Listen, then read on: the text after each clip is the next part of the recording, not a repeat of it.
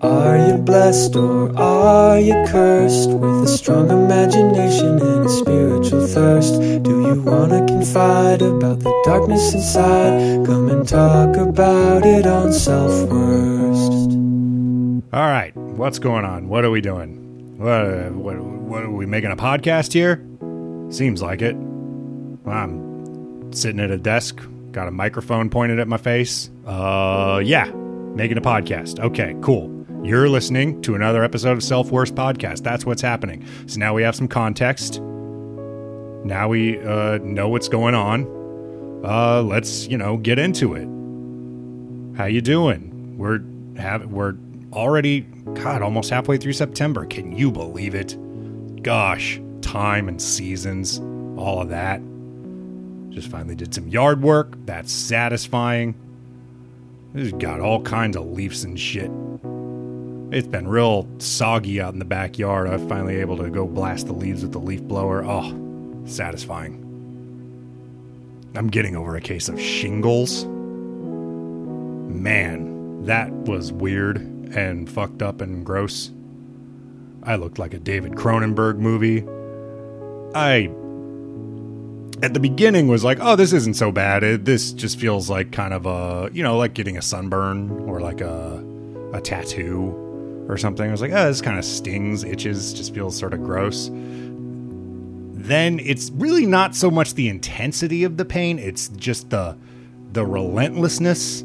It's just every few seconds I was just getting this stabbing pain across my shoulder. That's where it all was. It was all like chest, shoulder, little bit of neck. It was all just like in one little splash zone up here on my right shoulder. And it was just this crawling mass of uh, just boils and blisters and red fucked up skin. It was it was gnarly, man. Couldn't sleep for a couple of nights because there were just random stabs of pain. Um, not the worst pain, but just won't go away. And even now, as it's healing up, here's the thing they don't tell you. Well, they do tell you this about shingles. The pain sticks around sometimes. So it just, its skin looks fine, nothing physically wrong, but the nerves are still all fucked up. They're, they're just all, they're all fucked up and shit. That's what the doctor said. And, uh, they're, they're still it still feels kind of weird so that's what i've been dealing with um, other than that just trying to enjoy september the end of summer i guess. It's still pretty hot out. And uh, you know sink into the the september ache the melancholy. The Again, I don't know if you're supposed to use the term Indian summer anymore. It feels probably pretty dated, but you know what I'm talking about when it's still it's late summer. And you just want to like go to a lake, watch the leaves turn, drink a Leinenkugel, get in a canoe, whatever. Listen to some divorce rock, you know, some that always listen to some Neil Young. Man, fucking listen to some some Guess Who.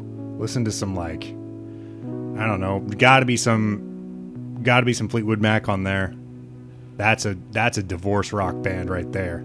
That's like the divorce rock band. So you know, just sad seventies. Cocaine, divorce, regrets. Anyway, that's where we are at right now. It's a good time of year. So we got Jack Fitzmorris on the show this week. Uh, met him a while ago, a couple months ago. He came into town. He lives out in L.A. He's a, a friend of a friend, or a, you know, yeah, husband of a friend of a friend, whatever. A couple degrees away from me, and, and, and, I met him. Doesn't matter. Anyway, I thought he was an interesting guy, and we had a good talk. Uh, I thought he'd be good for the show, and so I had him on the show. That's how this usually works. About that much thought goes into it. Um, yeah, so we're uh we're we're gonna have a we're gonna have a long talk about we we got into like employment. That's been weighing on everybody's minds lately. Uh, he's been on strike, Writers Guild stuff. Uh, he's an artist and a writer and storyboard artist and all of that stuff. So uh, he's been working in that. Um, and yeah, you know, employment tenuous right now. Don't I know it? I'm out there pounding the pavement trying to get a, a real job. Um, and uh, I keep now I'm I'm finding out that it's like the worst hiring market in like 20 years. In even in the tech sector, which is normally you know pretty good.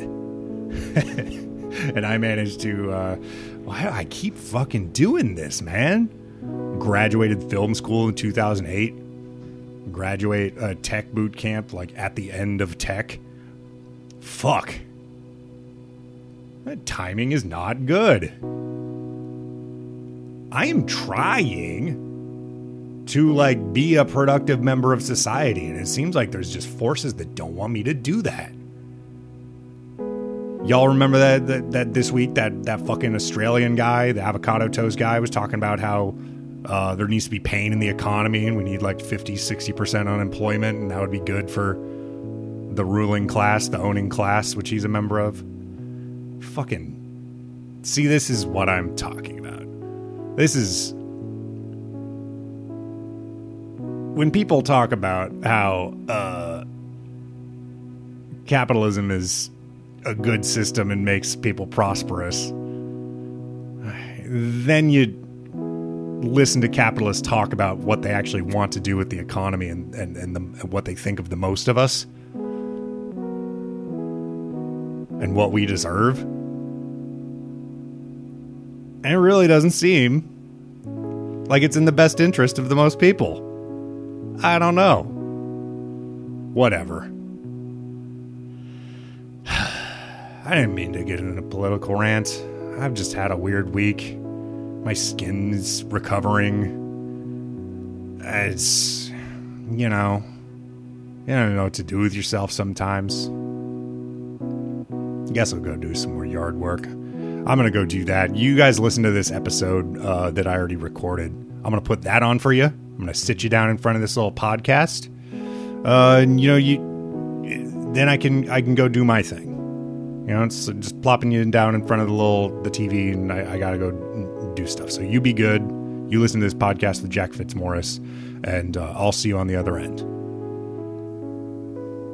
I grew up in DC. Mm-hmm. Went to uh, fairly decent. I mean, I feel like every big city or medium sized city from when we were growing up to now has been like, oh, our public school system's terrible, etc. But I went to a pretty good one, mm-hmm. uh, Northwest city, and uh, then went to private school after that, which was very. Uh,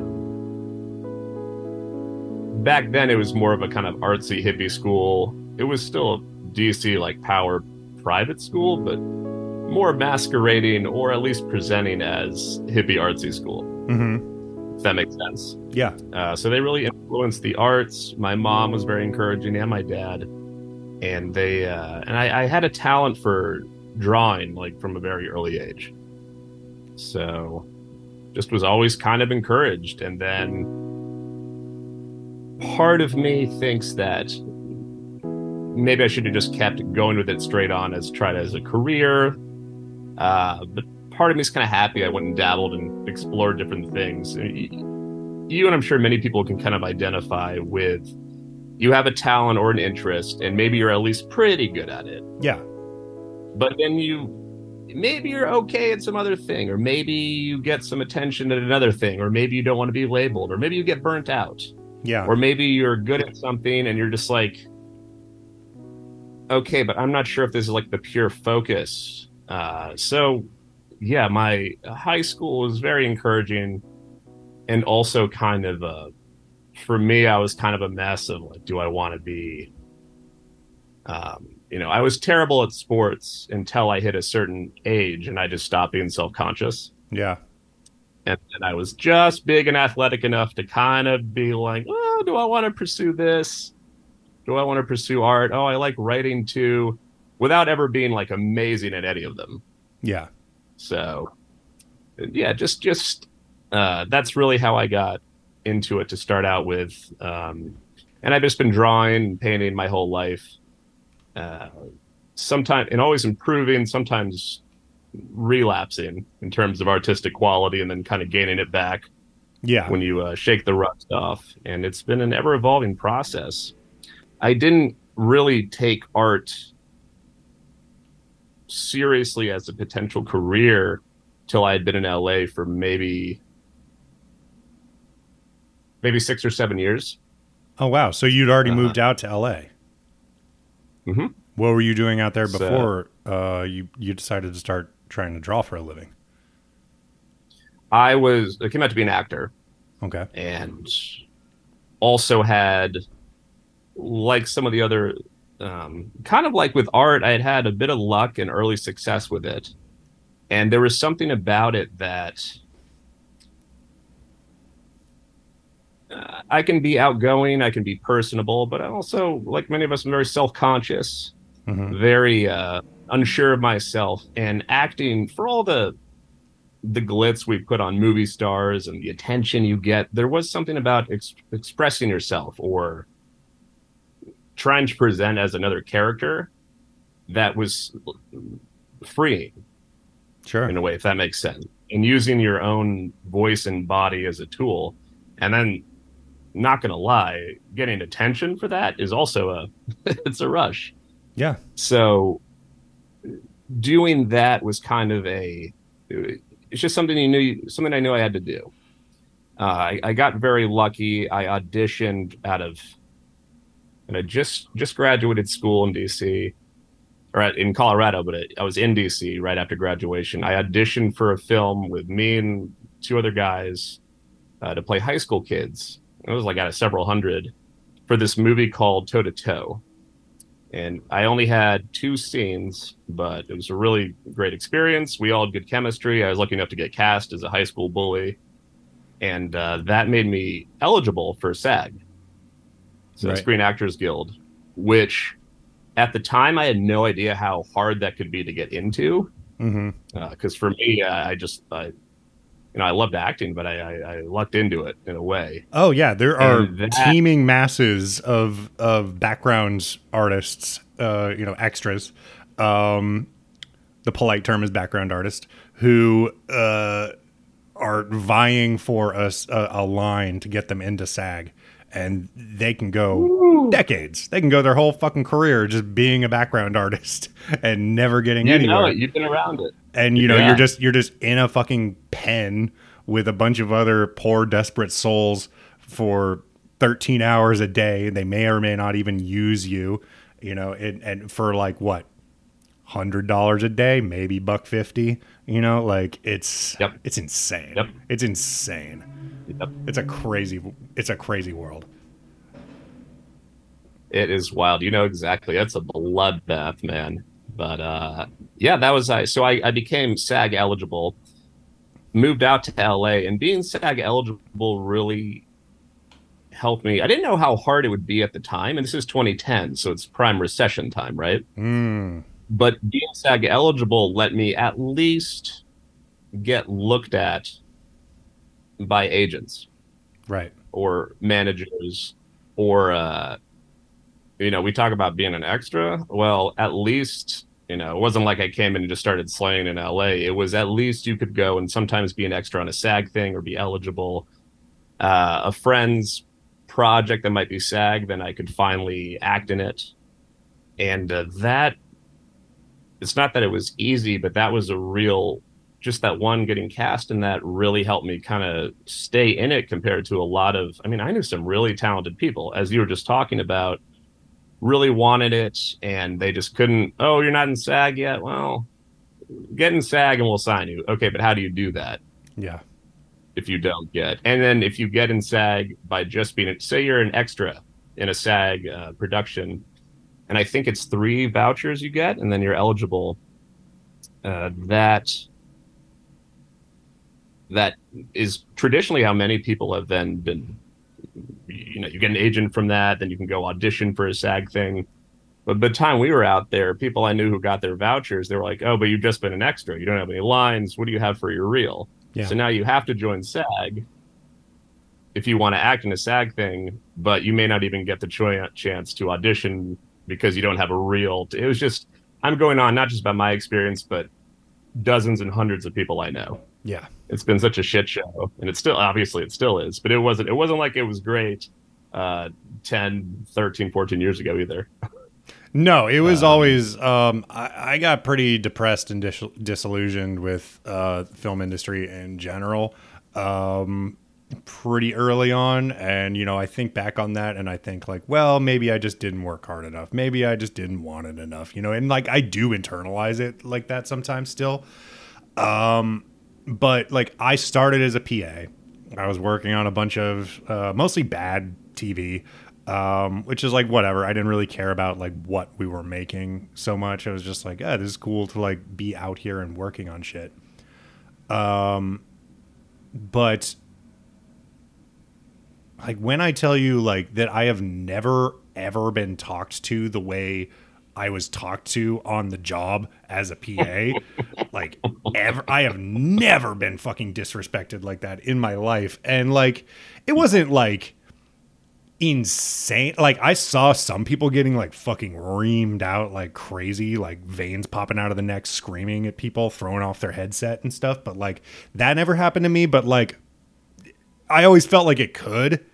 And um it was just kind of constantly just being afraid to make eye contact or get on the walkie and ask somebody a question because you knew you were going to get like talked down to. You knew you're going to get sassed. You knew you were going to get some kind of shit. And like the reality of being a PA, like, like my experience of it was so much like, it was very much, it was very much a millennial experience because I was working these long days, you know, 10 hours, 14 hours, whatever, like however long you're there, you're one of the first people on set, you're one of the last people to leave. Um, and you know, you you can't sit, you can't even like grab an apple box and sit because they, you know, they they will think like, "Oh, these fucking like worthless PAs, you know, you're a sandbag who eats, like, you know, make yourself useful, blah blah blah." Like they can fire you for yeah or get the fuck out yeah, they'll, they'll fire you everyone for, wants for sitting. job Yeah, right. and like and like they'll just replace you. They just won't call you back, and they'll just call another, uh, you know, desperate sucker in. You know, and like I remember just thinking like. I'm here and I'm doing the thing. I'm I'm got a job that I went to school for. Um, and it's right after the recession. I graduated in 2008 um, with a film degree, and it was just like really uh, a depressing time, you know, and like had to move back in with my parents briefly, and then like finally got out to New York and was doing stuff, and was finally like starting to like make it count, but like I would dread going into work, and then like I just like felt this sense of like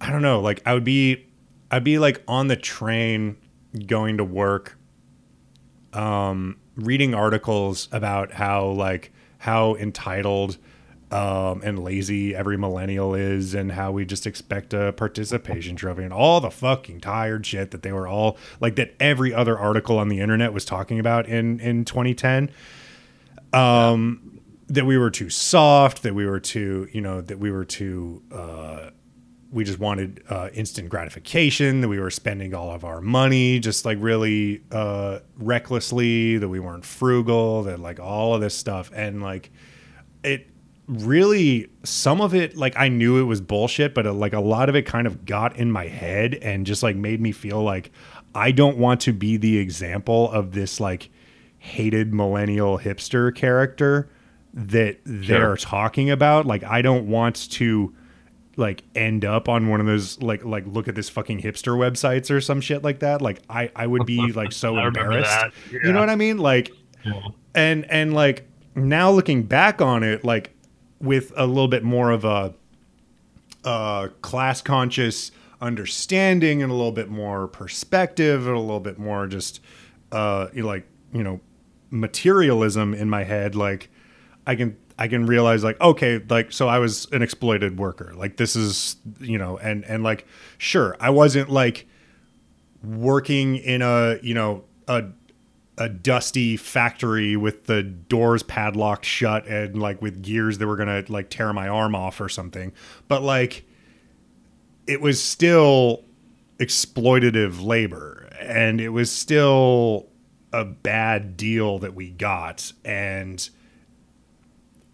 a big machination of that was every form of media was telling us to shut the fuck up and buck up and and just work you know? And so like now it's also clear but like back then it was really confusing and i didn't know who to believe or who to like like what to really think of it and think of myself. And like you know like now you know 15 years later like look, IATSE is unionizing the PAs and like I think that's fucking great.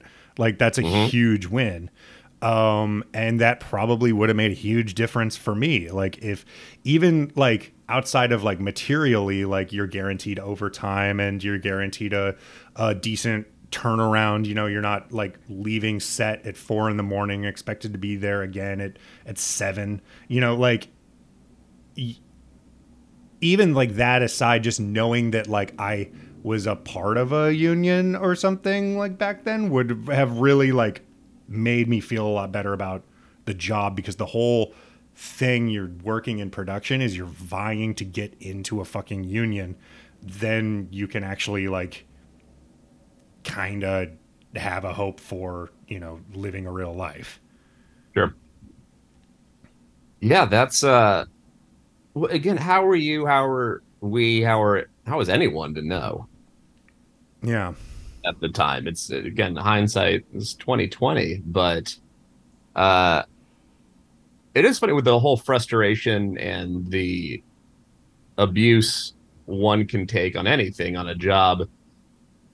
Money or knowledge that money is coming eventually can help. yes And sometimes when you're at in a situation when you're like, man, I'm still getting abused, and everyone else in my level is getting abused, and I'm not seeing an, a, a real monetary improvement. yeah that can be, it's like, yeah, I, I can handle quite a bit if if there's at least a you can see the light at the end of the tunnel a little bit. And uh, after enough years, I mean, I was talking about, oh, I'm in SAG, I got lucky with acting, but that didn't. Uh, I also worked as a PA many times, and some of them were cool. Others, as you said, you got treated like absolute shit. Yeah. One of the only reasons I kind of thought it was okay was because I had worked in restaurants, I had worked retail. Yeah, another And- like two other incredibly abusive uh, industries. Yeah, so you think, okay, well, I get treated like shit here, and everyone gets treated like shit.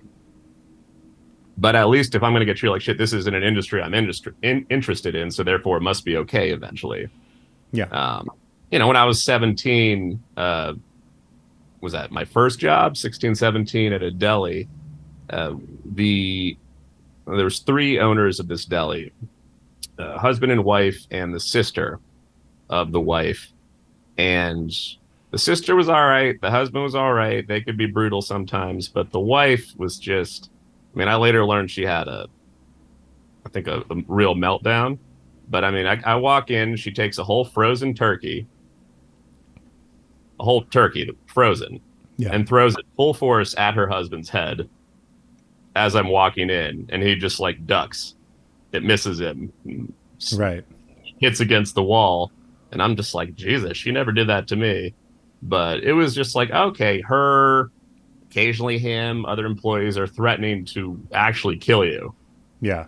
They'll be like, if you don't do this, you know, I'm going to kill you. And they don't necessarily mean it, but it's still intense to hear. Yeah. So as a teenager, when you hear that and then you go work as a PA or work as whatever, you're like, I guess eventually I'll get out of this, but it's I'm I'm not going to be a pussy. Yeah. Well, and another part of it is like, well, I guess this is just having a job. I guess this is just how Right. people talk to you when you have a job. Like everybody's Yeah. miserable and the shit rolls downhill, and you know your your key, like the key PA, is screaming at you because the AD is screaming at them because one of the producers is screaming at them, and it just is just this like you know just stair step of, of of shit. It's like a pecking order, and. I was just like, oh, that's normal. Like that's that's how it is. Like this is just how shit works, and like only lately have I really, um, you know, like as I've said, uh, like I've started doing some like some coding stuff. Um, pretty, it's all still pretty small fry, pretty in its like embryonic stages right now.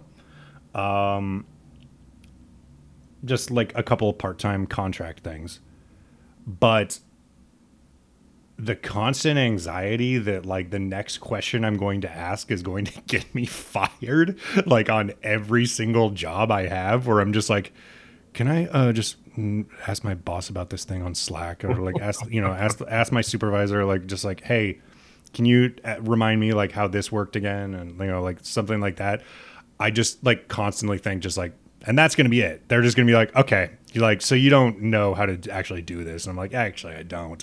But you know, I've, I've been pretending so far.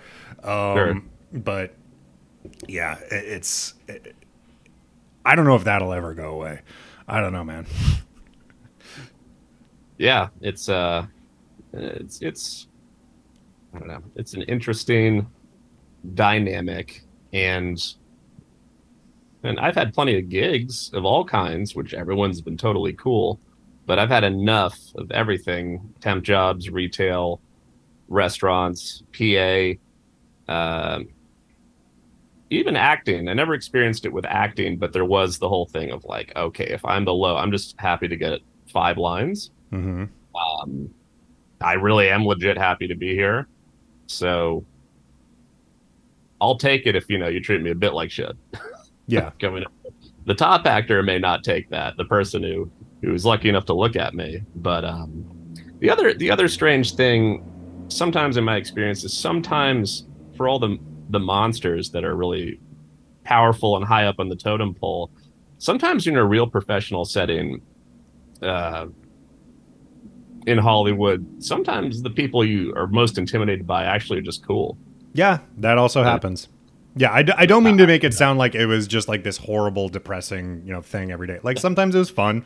A lot of people were really cool, um, but it, there was just enough of it. There was just enough, uh, kind of, just fucked up, mean people that were going unchecked all the time that just really made it, you know, just really rattled me. I guess. Yeah. Um, and you know, again, like I still internalize, like maybe I was just too sensitive. I don't know but you know like eh, when you're in like you look back on this in your 30s you know and you look back on just you had no idea what the fuck you were doing and you're in your mid 20s like it, it's it's hard to know you know uh Well, it's hard to have perspective on that part of it too, I think, is I hope, maybe I'm just telling myself this, but if you attempt to be compassionate or empathetic, or at least if you want to, if I want to think of myself and hope that I'm a good person, which is Mhm. hopefully not just ego, hopefully I'm trying to be a good person, then you're also looking at, okay, well, as much as I might be suffering or feeling uncomfortable or going through this, there's always the classic, but someone's got it worse yeah who am I to complain? But also, maybe maybe this could be better for all of us.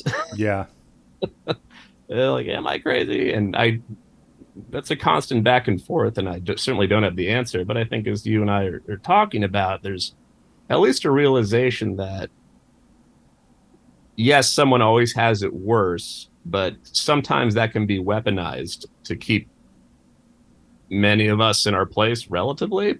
yeah to not come together. And uh, yeah, I don't know. It's it's that um, I, I think I think it's okay to identify when you've been hurt and abused, and not always have to compare, or or not always. It's not always a contest on who's more abused, as long as you're not being ignorant of yeah the situation. I hope yeah is what I at least attempt to do. Um, one person, so we were talking about terminology, practices, ethos. I have yet to find a religion, an ethos, uh, anything. So uh, I've been reading, I think it's kind of the new, not the new, it's old as hell, but it's a new hot thing in the Western world of going back and learning about Stoicism. hmm uh, Marcus Aurelius and all of that. And there's a lot of great lessons in all of that. And in controlling how you feel, how you react to a situation. Mm-hmm. Great stuff. I have yet to see even that can still be manipulated. Uh, did you hear about um, oh, what do you call it? Uh, uh, that cult NXIVM. Yeah. Yeah. And I watched both docs on that. And one of the most refreshing things for all the horror involving that guy, Keith Raniere, and all the people surrounding him was that they finally narrowed it down. And he actually seemed like he's the first person I saw who knew he was bad. Yeah. I've never, he finally said, he was like, again, I'm not definite here, and I'm not excusing the guy, but every hor- most horrible monsters I see, like or, or, people who are labeled as such, think they're doing good. Mm-hmm. And with him, it seemed like he finally admitted he was like, "Nah, I'm like the devil, and I'm getting what I want." And I'm like, he still was excusing himself, saying like, "Oh, I'm a I'm a test. I'm I'm here to to really like make people strong and tempt them and work on themselves." But the whole thing was also an excuse for him to assault and rape and yeah manipulate his followers and the more the more they studied this this ethos this kind of similarly stoic ethos it was like you control how you feel uh, therefore i can do these things to you and if Yeah. you feel victimized then that's on you and i'm like ah that's that even stoicism that's an example i don't know if he was studying that directly but that was like a good principle that even that can get completely turned around Yeah, that's the uh, I'm Yeah. sorry you feel that way kind of uh, like victim blaming of like uh, no, it's your fault that they feel bad. Like Yeah. you know, and and you can you know spin it of the, like you know nobody makes you mad, you make yourself mad, and like this was this was something that was told to me when like I was like a really little kid, and like it it always like confused me a lot. Like I, I understand the perspective of that like you can yeah stoicism you can choose to not let it upset you but like that is very hard to do especially if you're like an emotional kid um let's talk more about you um Yeah. so Sound how um you know how have you managed to kind of chill out and not let things get to you like they did when you were in your 20s man, part of it I think was just getting burned out. Mhm. Just being like, ah, feeling this way again. Kind of felt this before. All right, let's just keep going. And then you're just gonna get used to things. Uh so as much as I like to say, oh, I worked on myself, part of it is just getting older. Just just getting I don't know, like building up scar tissue or something. Uh, and then believe me, I am far from, far from. I think I'm more chill overall, but I'm far from as chill as I want to be. Hmm. Uh, for me, so we were talking about oh, coming out as an actor, doing all that. As you and many of us can identify with, when we set out to do whatever it is we wanted to do, especially if it involves something creative or in the arts, or just not not um, not maybe a, a, a relatively stable seeming nine to five Mhm. it's not that we felt entitled to incredible success. I didn't feel when I I knew I wanted to be an actor, at least try it. And I, I acted in some plays, in a few small films, and was coming out to LA. It's not that I felt entitled to come out and be some fucking movie star or do all the the glitz and glamour of all that. As appealing as that was, anyone who tells you that's not at least a little appealing to be appreciated yeah for your art is lying to you. Uh, but that being said, I did I did not expect, and many of my peers did not expect. Uh, yeah, post uh, recession was two thousand eight, right? hmm So yeah, two thousand. None of us expected 2010s to be competitive for just getting a waiter job. yeah None of us. None of us. I didn't. Okay, it's a recession. Um, I lived with my parents and I had worked and saved up, so I had a place to live. But getting a job was just the basic job that you should have taken for granted was so hard. And then when I finally got one, even the cost of rent then was going up. hmm So what I didn't expect was, oh, suddenly auditions are getting harder to come by. There's so many of us out here, and getting just the day to day job is really hard to do. And then once you get it, it pays like it. You, you can barely afford rent and food. Um, I finally, and then when you finally get to act in something, it can be great. But uh, you know, it's still you either get zero or maybe five hundred dollars Yeah. for the day. Which is, and then you're like, oh, if I can made it, if I can made it, when's the next one? The next one happens six months later or something. Right. Uh, I finally Five hundred dollars a day would be good if you were actually working every Yeah. day, It'd be but great. Yeah, that's not how it works. You know, it, right. And uh, I finally I, I got a job. Um, I got a reach. So there's a lot of you know that was the other thing with Hollywood. As much as there was abuse on set, being a PA, uh, doing gig work, or even being an actor, the abuse. Like I worked at Toys R Us, and the abuse there, which I realized was trickling down from all the top up. I mean, these people were trying to bankrupt the company to cash Right. out with their money. It was all Uh, coming down from that giraffe.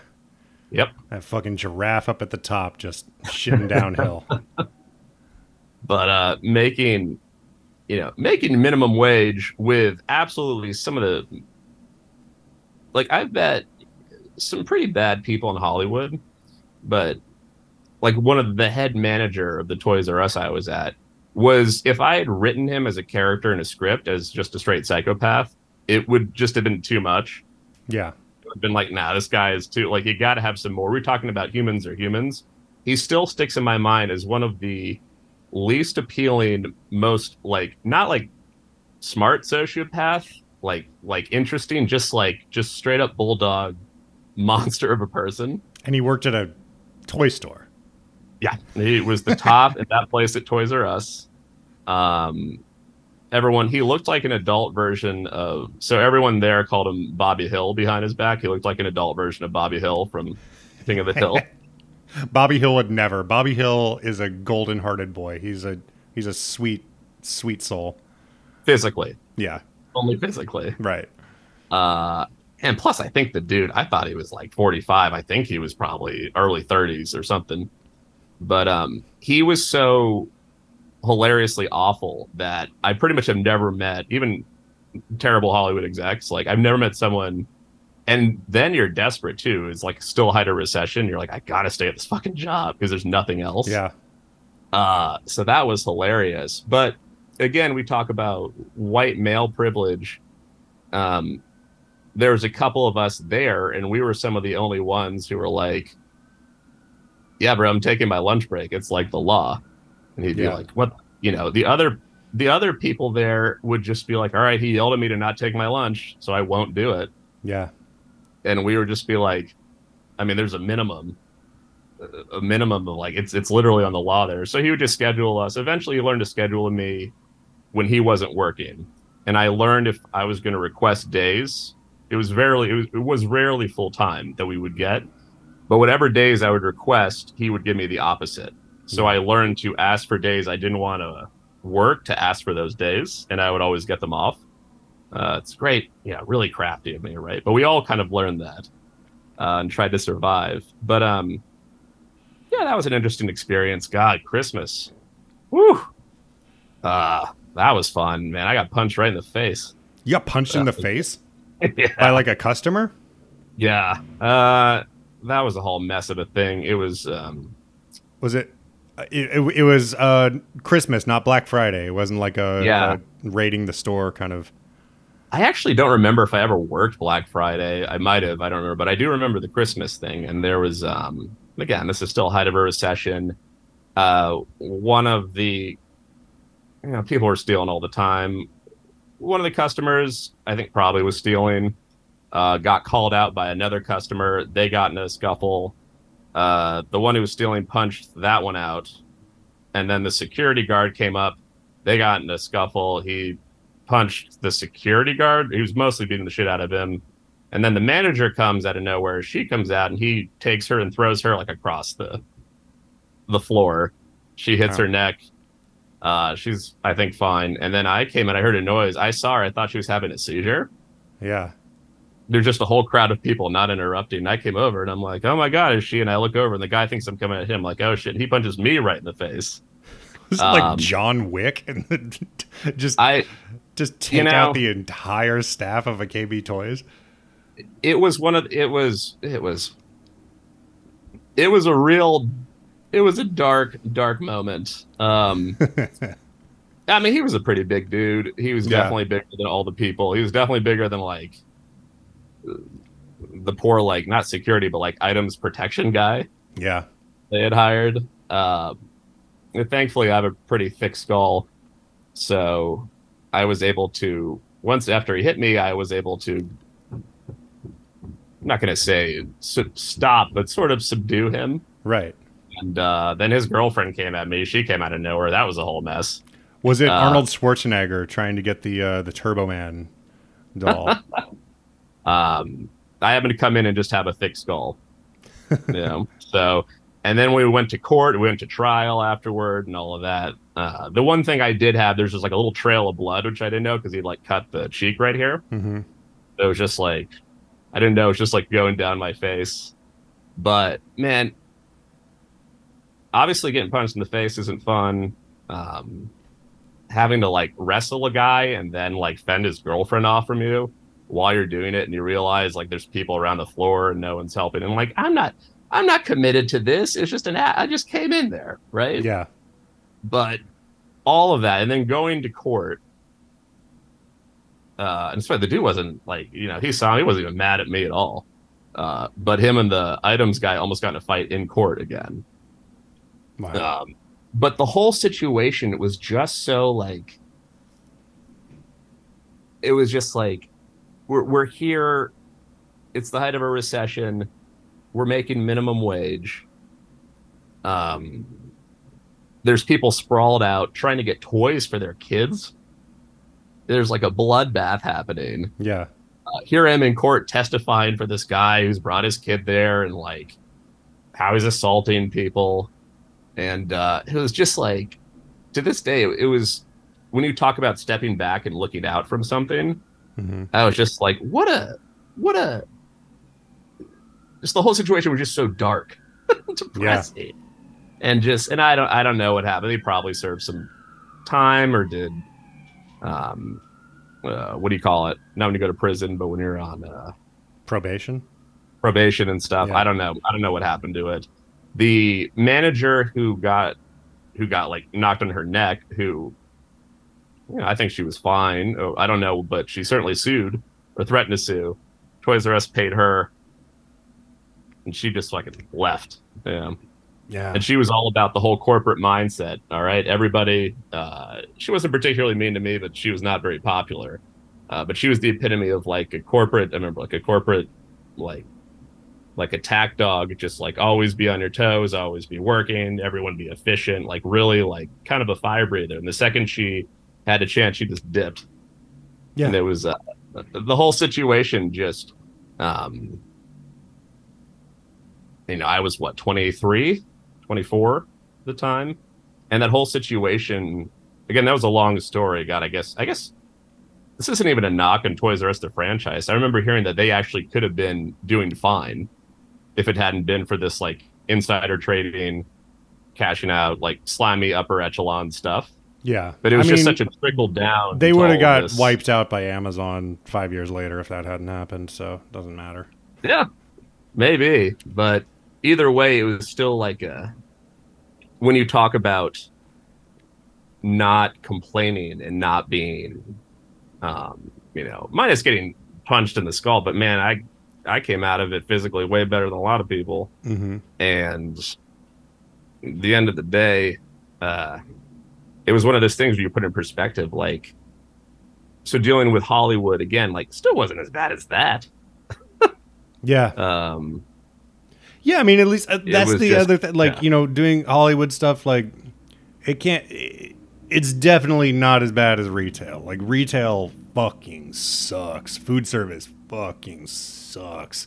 Like, it wasn't. I, and I've done those jobs too. Um, but it, you know, that's what's so tricky is like feeling like I hate this job and there's like a, a catering table with like a waffle maker and shit, you know, and like like fancy yep. like Keurig pods and stuff, and you're just like, hey, this is a real uh, first world kind of problem here, isn't it? But yeah, whatever. Like it's still it, it, it is what it is, man. But you were asking, and again, this was a long man. That was a long. I haven't thought about that moment a long time. Yeah, that was just like what a wacky nightmarish this is for the christmas sale? Like to me just dealing in this bloodbath that happened as people are like during a recession as people are trying to shop for their kids for toys. It was just oh wow just like mm-hmm. yeah just what a moment. And then um you know i've done many many jobs after that as well. Leaving that was pretty nice i gotta say. But uh at another retail job, which you're talking about getting more chilled out and everything. At another retail job later, again, it was like getting hard. I was working as a courier, and the jobs are like kind of hard to come by. Auditions weren't happening again. Um, you know, I'd have an agent, and the agent, even a good agent, would just be like, none of my clients are going out, or you know, you'd have your couple star clients, and I would feel lucky if I got an audition, you know, once once every three months. Mm-hmm. And some of my, a lot of my actor friends I knew they would audition. I used to think it was me, and then when I'd see some really talented actors I knew who just never never went out, I started to be like, okay, it's not just me, but maybe the system is this something's going on. Yeah, this is not what we were expecting. You would think like if someone's going to go at the top of their acting class or um, let's just say like I was at I was I was at uh, an acting school where you know saving up to go. Um, pretty prestigious people have been there. One person I remember thanked the head of the school in her Oscar speech. I went to that class. I got pretty high marks. Usually, when you get enough teachers and people saying like, "Oh, you're going on, you attain these levels," you will have an agent or you will have casting directors look at you that's kind of how it works. It doesn't mean you're guaranteed anything, but generally, if you get good word of mouth, you can be seen. So I was kind of hoping if you do well enough with these acting classes, maybe you're entitled to auditioning for an under five line on a CSI. Mm-hmm. Just after enough years, you put it in. A lot of people I know who are a little older than me, that that's like they're like, oh, get on a CSI, get on that kind of thing, get on one of those crime shows build up your credits. And not just me, but me and a lot of people I know like couldn't even get you weren't getting the opportunity to audition just to be like, here you go, sir, and hand somebody something. That was yeah. like becoming really hard to get. So being a courier, trying to figure out my life, being like, this kind of sucks. I finally found a job doing retail, uh, not too far from where I lived, and um, stayed there for four, almost four or five years. And it was right then I saw the change in the first year was pretty good. I'm like, oh, people are civil here. You actually get paid not great, you get paid comparatively to the past jobs I had done. You get paid eh, pretty good for day to day. And uh, uh, the area was nice. We're all just doing our thing. As the years go by and the rent goes up, all my fellow employees and coworkers started to get pushed out of where a lot of them lived near the store. And as the years went on, they all started to get pushed farther and farther out. Mm-hmm. Uh, the only reason I was able to stay is because we had rent control at the time. So I got to live right there. And as the rent went up and the cost of everything got went up, um, the owner of the store got worse. And what started out as like a pretty cool job for the first year or two just got to be I told you I got triggered by the word toxic, but it became such a toxic yeah. environment that again going and being abused by even at an audition by or having a casting director not just be a jerk to you or some agent meeting where they like blow you off i'm like yeah this is still, at least i'm getting me- a meeting a meeting. Mm-hmm. this is still better than what i'm dealing with every day. And we talk about privilege you know, I had a dad who, I don't know, it's not like he's perfect, but he's a good dad. Yeah. Not everyone gets that. and the owner of the store i don't know if he did this consciously or unconsciously he eventually would do would manipulate a lot of people they wanted to be managers or um, whatever would work for him. He whether consciously or not i realized was often preying on people who didn't have dads. They came from not a lot. Hmm. he would love bombing them with stuff like you work here i'll give you this. And then they would work hard for him and then suddenly they weren't stepping up and he would just yeah how do i say it? Treat them really terribly. Yeah. be incredibly abusive. And they'd be like oh no i need to really impress him now. Hmm um, and i just maybe i'm a douchebag or maybe i was just spoiled but i was just like man i'm not this is not working on me and what what became a good relationship after two years he despised me and spent the next several years trying to fire me but unfortunately he never had a reason to so it was this game of and he also was wondering why I never left. Well, again, jobs were hard to come by. I had a good gig at the time. I set it up when all when things were all good, and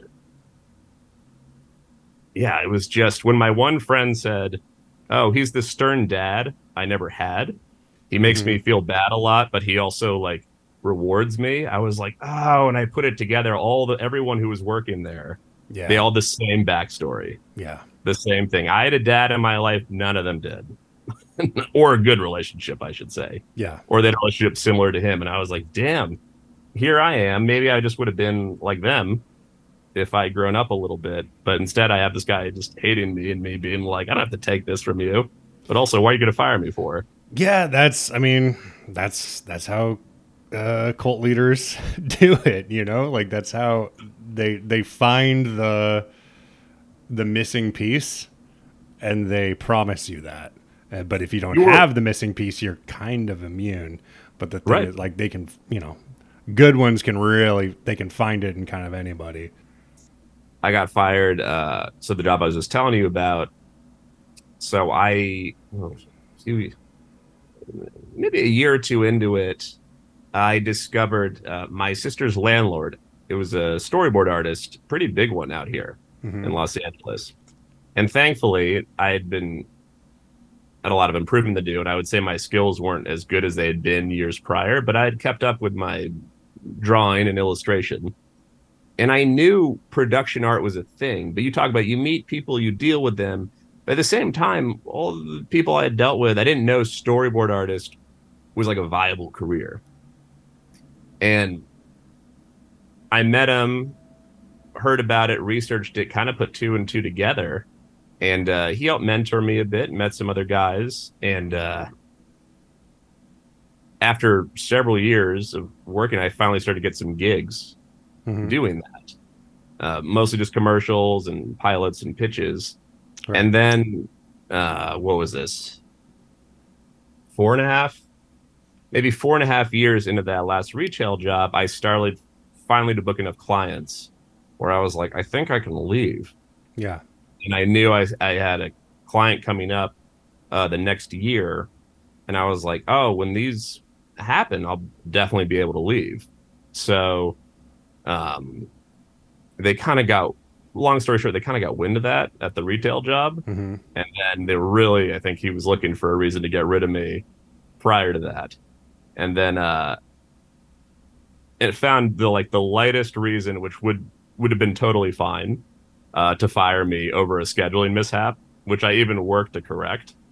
And they're like, "Well, that shows you don't care about the job anymore." If you went, it was it was involving a storyboard gig, and then that was what they were waiting for. They were like, "You got you clearly don't take this job seriously. You're fucking fired." Right. And I was like, "Ah, you got me right before the uh, Christmas bonus, and you got me three months before I was going to leave anyway." Yeah. But it was just like, all right, this seems like a fitting way to go out. Pretty much. But uh yeah, then that was several years of you talking about being chill. I don't know if I'm chill, but and there's plenty of frustrating clients for for production art and storyboarding, but I had several years of then just being able to fortunately do that. Hmm and comparatively not having to go into these fucking jobs it was just like oh you know it's it's fine. Some directors down your throat. Comparatively, at least I'm making better money, and I usually can work from home or go on a set. Mm-hmm. Uh, then ended up losing those clients. It wasn't sure what I was going to do. I still had some, but um, I was like, okay, they're not going to be back, and they say they may not need me now for six months. What do I do? Uh, I was trying to figure that out, and then the pandemic hit. Hmm. So again, it was back to like, okay, this seems sort of familiar. Um, and still had clients during that time, but uh, it was a few decent years. And now, uh, never really, now that the pandemic's officially over, it's still business wasn't as good for me as it was for those few years prior. Yeah.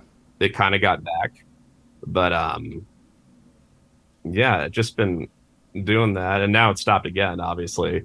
And frankly, I don't, I don't know. As much as I enjoy being a storyboard artist, uh, and as much as I enjoy acting, uh, uh, I just don't know. Talk about being chill.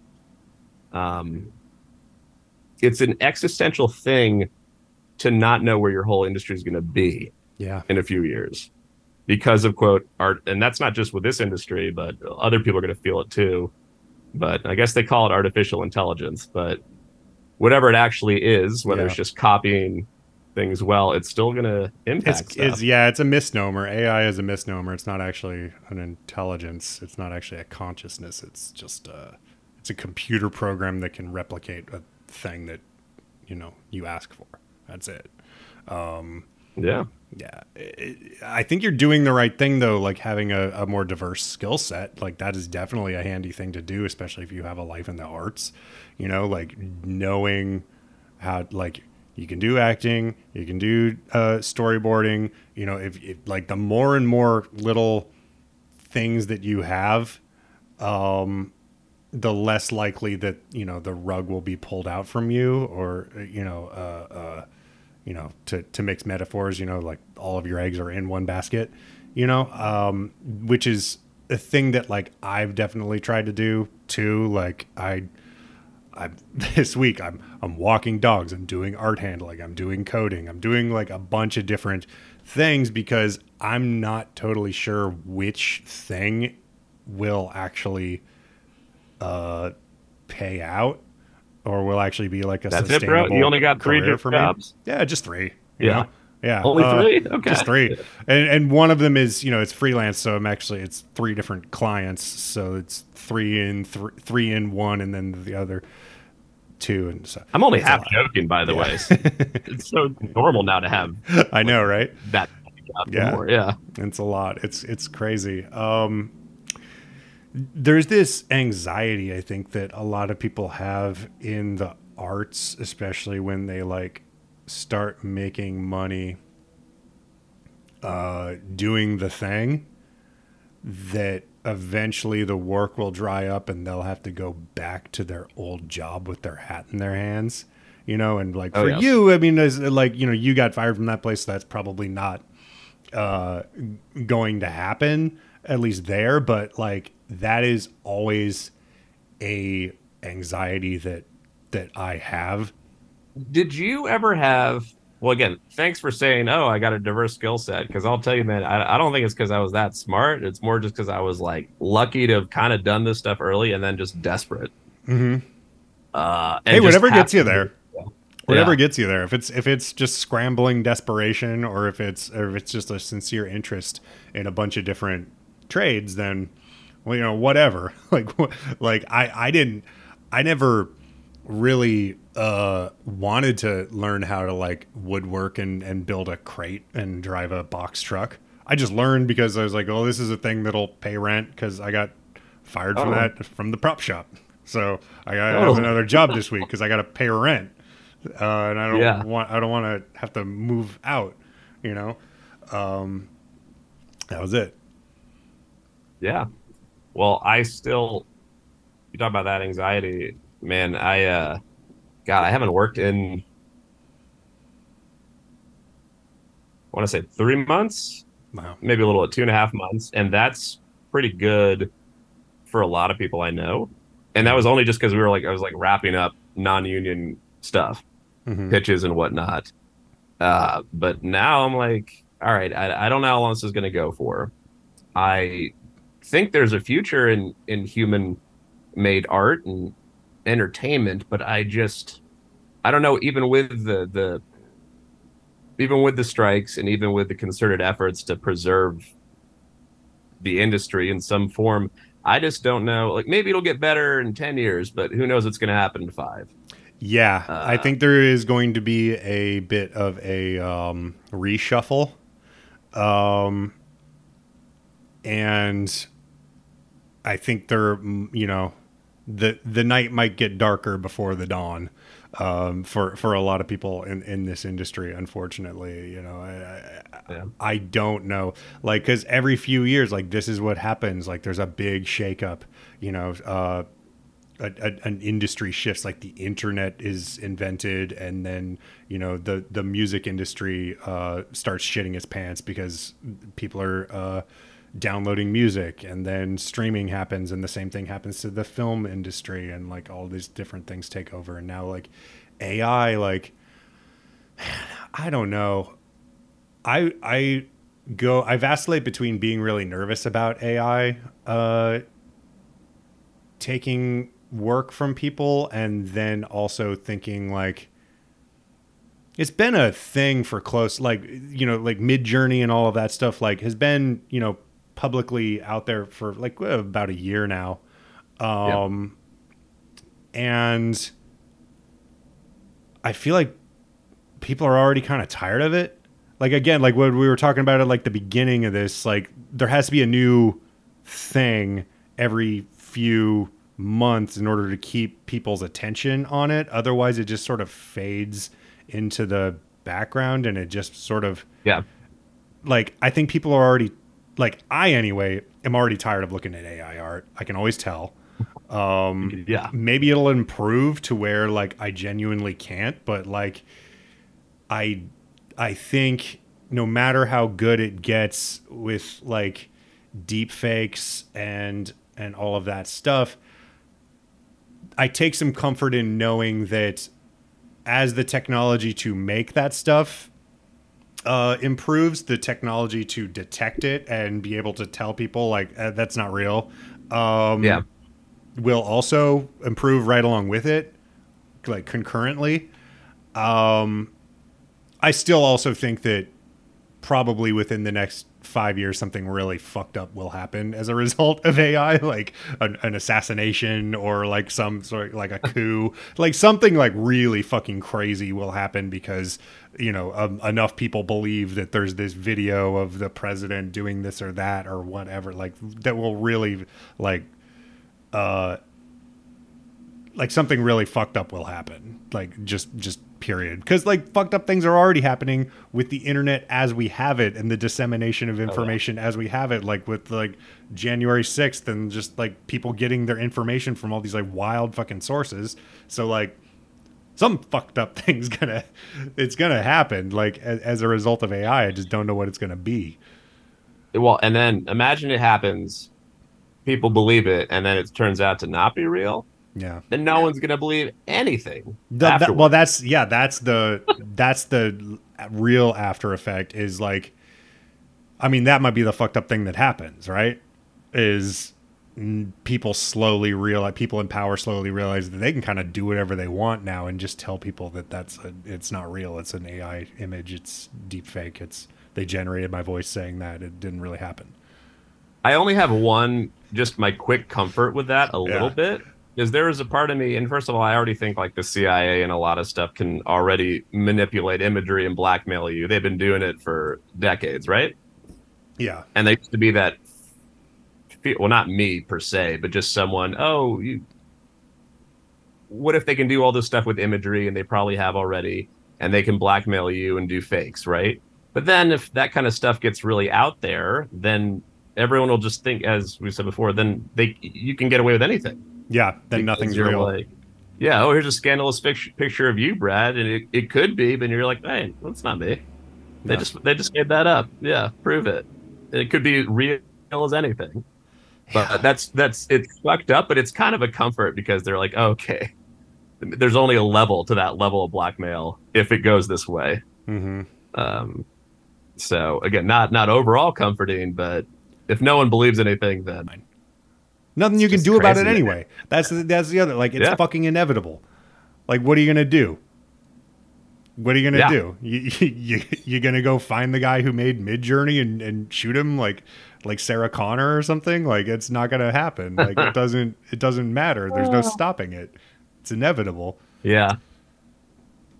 And that's oh again, as you said though, that's the one thing I'm like, look, I'm scared for the future, but there's a part of me that I'm like everyone wants to see the future, but I'm like, can we just fast forward to 10 years so I can see like if it's bad, can we just see the bad rather than like or or the good, the Yeah, if recovery you point? skip forward ten rather. years and there Yeah. and there's just like a crater where LA used to be, and then you're like, oh, okay, not good. Um, Yeah. But you know, other than that, I think maybe we'll be fine. I don't know. yeah then we'll be fine. And as you were saying i was saying like you know I, I made it sound cool after all these years of struggling. Like yeah i was just a storyboard artist who went on on auditions and such and it was pretty cool living the la life. But like that was only a few years. Here we are during the strikes and i'm like all right guess i'll you know i was talking you know i was like all right what's coding all about? Hmm how long is this going to go on for? And even when the strikes are over, I don't even know. I don't know how long things are going to take to recover, what the adjustment is going to be, um, how much am I going to lose? Like, I am going to get jobs over some of the guys who are like my mentors Yeah. or people just higher up. Like, there's definitely people better than me and more experienced and just more established. I mean, And, there's like, another like not- the utopian way of looking at it, and like the really positive, optimistic way of looking at it is like AI doesn't replace common workers in entertainment. It replaces the fucking useless people upstairs. It replaces like Bob Iger. You know, it replaces Yeah. these just fucking arbitrary decision makers who don't really do anything. It's, yeah, fine. Fuck it. Put a put an algorithm in charge of Netflix. Who cares? It already kind of is. You know, and like Right. then you don't have to pay it. Then all the money can go to the people who actually make the fucking content. I don't know. Yeah. That's the hope. How about but that? I'm still looking down. Yeah. But I was like, I'm looking at now. I'm like, oh, what's coding all about? Will that be replaced or because I know you went through that school? So I like I get Um, like that was a thing that kind of made me nervous, like because like all of that's like Chat GPT kind of came out while I was like in the boot camp, and I was like, oh fuck, man, like this thing can like Yeah. just straight up write code that I'm learning to write. Um, but so far it's been okay. Like what I've like, I still use, I use it like, and I use it as a tool. I use it as like Google on steroids. It was like, how would I solve this? And then it kind of tells you, and then you're like, okay, cool, thank you. Uh, but you still have to know how to ask it that question and you still have to know like it doesn't know what your website is what you're trying to build what your application is. It doesn't know why you want to do what you want to do you know like so there still have to be like human minds behind it at least for now. Um and like there still has to be like human decision making you still have to be able to like communicate to your team in a human way. Like i don't I don't know, knock on wood, I don't think that that's going anywhere. But also, if you learn to code, then like you're first in line to maybe like just train AI and just like then you will write the software that just replaces everybody and you'll you'll probably make pretty good living doing that. So, I don't know, you can also just if you can't beat them, join them, man. Just just sign up with the machines, become one. Fuck it. Ugh, it's yeah, which itself is still a way to think, but it makes sense. It's just like yeah, we don't talk about like oh, Sell out humanity and just become a machine myself. Yeah. Serious. I well, I mean, it's that, or you know, I was thinking, I was thinking about that and thinking of going that way too. When I was also like, I have a friend who's a uh, actor and caterer, and I was like, "How's catering going?" She goes, "Oh, it's been going great. Like, it hasn't been affected by the um by the strikes because I guess there's still tons of events and everything." Yeah, I know. like I mean, that, I saw Party. Down. Yeah. And I was like, oh, cool. Now I'm thinking about it. And it's like three months later. And I'm like, all right, I haven't done a job like that in years, but I'm like, shit, I'm just sitting here right now, picketing, writing, Yeah. helping out. I'm like, I, there's no no shame in making money again and not just living off your savings. Yeah, I mean that's Um, a- again like why I'm you know I I have my like Teamsters thing. I'm doing the I'm doing art handling uh because that is very unlikely to be replaced by machines anytime soon. Like because you need like a Sure. human body to do that kind of stuff.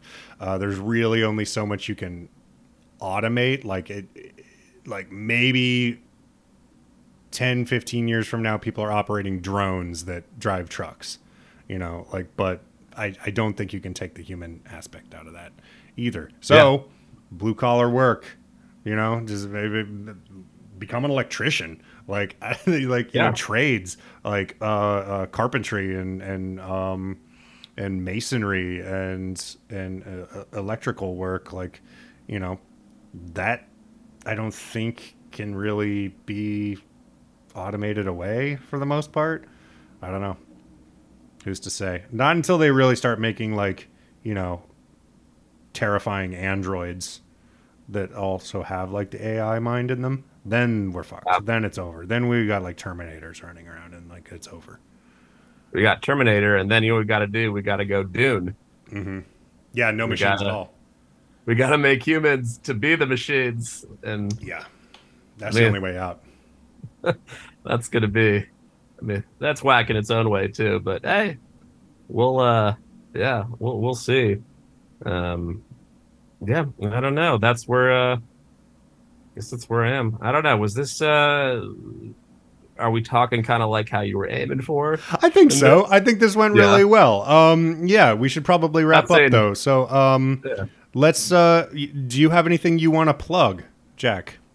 Well, let's see. Some of the projects I've worked on as a storyboard artist are now not well, they're on hold. We Mhm. wrapped. Uh I mean, I can't even say I don't even know the real, real names of them, Right. honestly, or if they'll get made. So I don't know. Some shit coming out hopefully in the next few years. uh while it's here.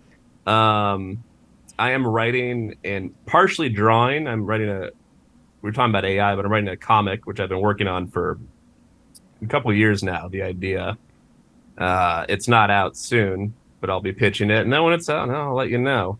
right. Uh, but it's a, I'm saying it's like a revol- post-revolutionary war period, which is not a very people know it's not the most common Hollywood style period, hmm but it's like post-revolutionary war period Game of Thrones Okay. a little bit of magical realism.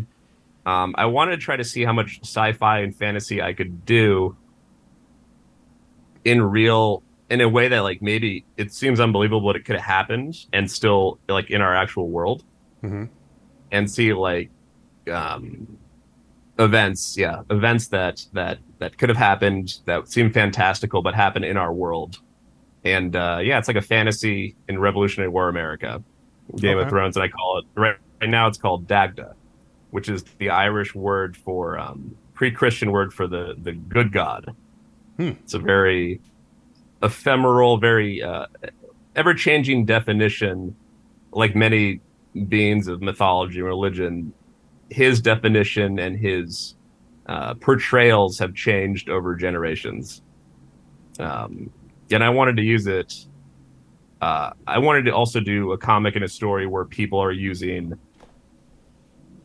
You know, I, I got an interest. I'm part Irish, and I got an interest in the Irish language, which I learned how. Well, hundreds of years, everything that's happened, the English have done to the Irish, um, like the Spanish did to Mexico. But I got interested in the Irish language, and I wanted to do a story where people, not just Irish people, but uh, natives, different kinds of natives in America, different people from Europe, different people from Africa are using terminology and parts of their actual languages just to keep, create awareness. Obviously, English is going to be the comic, Right. but I, I, I'm I got a little.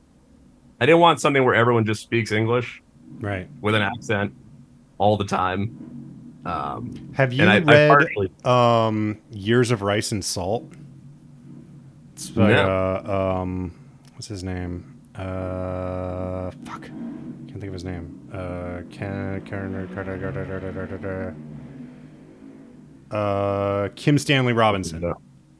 Um, it's like a, a alternate history like historical fiction book that takes place over like hundreds of years. These like characters like get kind of like reincarnated, sort of like Cloud Atlas, like they just keep like living lives. Um, but what happens early on is so the Black Plague in Europe, instead of killing uh, like a third of the population, it kills everybody. So there's no more Europeans. Okay. And then hmm. history just resumes from there with with every other culture on the planet like advancing in different ways without European influence. It's it's, it's hmm. pretty interesting. Oh wow, yeah, hmm. that does sound interesting. Um, oh, but yeah, that that's what I'm working on. It's a Revolutionary War. It kind of started out a modern tale about the military-industrial complex. Right. Also, fantastical stuff. Black programs, Men in Black, all of that.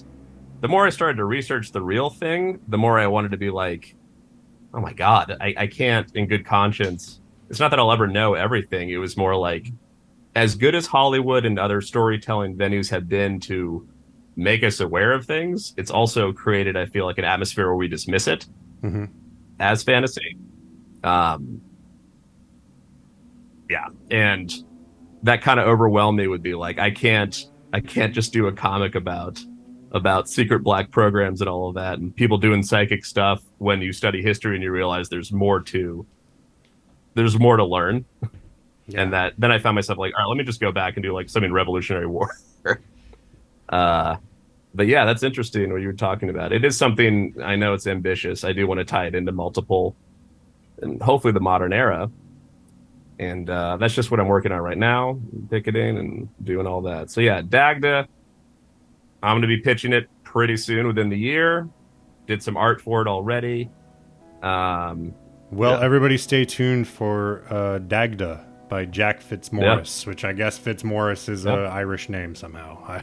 It is, yeah. um, It is. That's it, man. Life is uh life is good. It's kind of in limbo, yeah. and um, everything seems like a little bit of a dream, at least to me. I'm All right. sure you well- can identify with that. Yes. Some- Yeah, I, I often experience unreality. Okay, thank you once again to Jack Fitzmorris for being on the show. And uh, thank you all for listening. And uh, you know, to check out check out that work Wh- wh- whenever that comic book drops. I, I, I want to read that shit. I haven't read a comic in a while, actually. I used to be all about it. I used to think that I wanted to be a cartoonist. I put some time into that. I made a couple of little self published books. That is yet another artistic ambition of mine that fell by the wayside and I failed at. So there's that. Gosh. Seems like my brain keeps steering me to things that are making me mad and sad.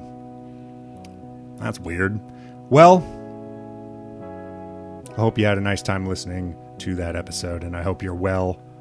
Hope you're uh, maintaining and uh, I don't know, avoiding COVID and avoiding bullets and avoiding uh, wildfire smog. Uh, you know, just a lot of things to dodge out there now. Stay frosty. Uh, support the show. Patreon.com slash self-worst. Get some bonus content and shit. Little as a dollar a month. You won't even notice. You know how many subscriptions I have that I don't even fucking think about? I am bad with money. I think I still got like an Adobe subscription I need to cancel. I've probably got a streaming service in there that I don't even use anymore. Yeah, it's just one of those things. Who gives a shit? It's like the difference between having $400 and $500 in my bank account at the end of every month. Uh, so, you know, kick in some money. That'd be great. Follow me, Bradical Pearson, Instagram, Twitter. I'm going to keep calling it Twitter. Um, and Blue Sky for what it's worth. I wish any of the uh, Twitter alternatives were going to take off, but really doesn't seem like they're gonna. Really doesn't seem like Threads is going anywhere. It doesn't seem like Blue Sky is going anywhere. And just uh, seems like maybe the whole thing should just end. But anyway, until then, I'm on those apps. Sure. Follow the show at Self Worst for updates about the show and shit. Um, that's all. Music is by Shea Bartel. Thank you, Shea Bartel. And uh, that's all. Uh, in until next week, um, I'll. Uh, I, I I'm gonna I'm gonna go lie down.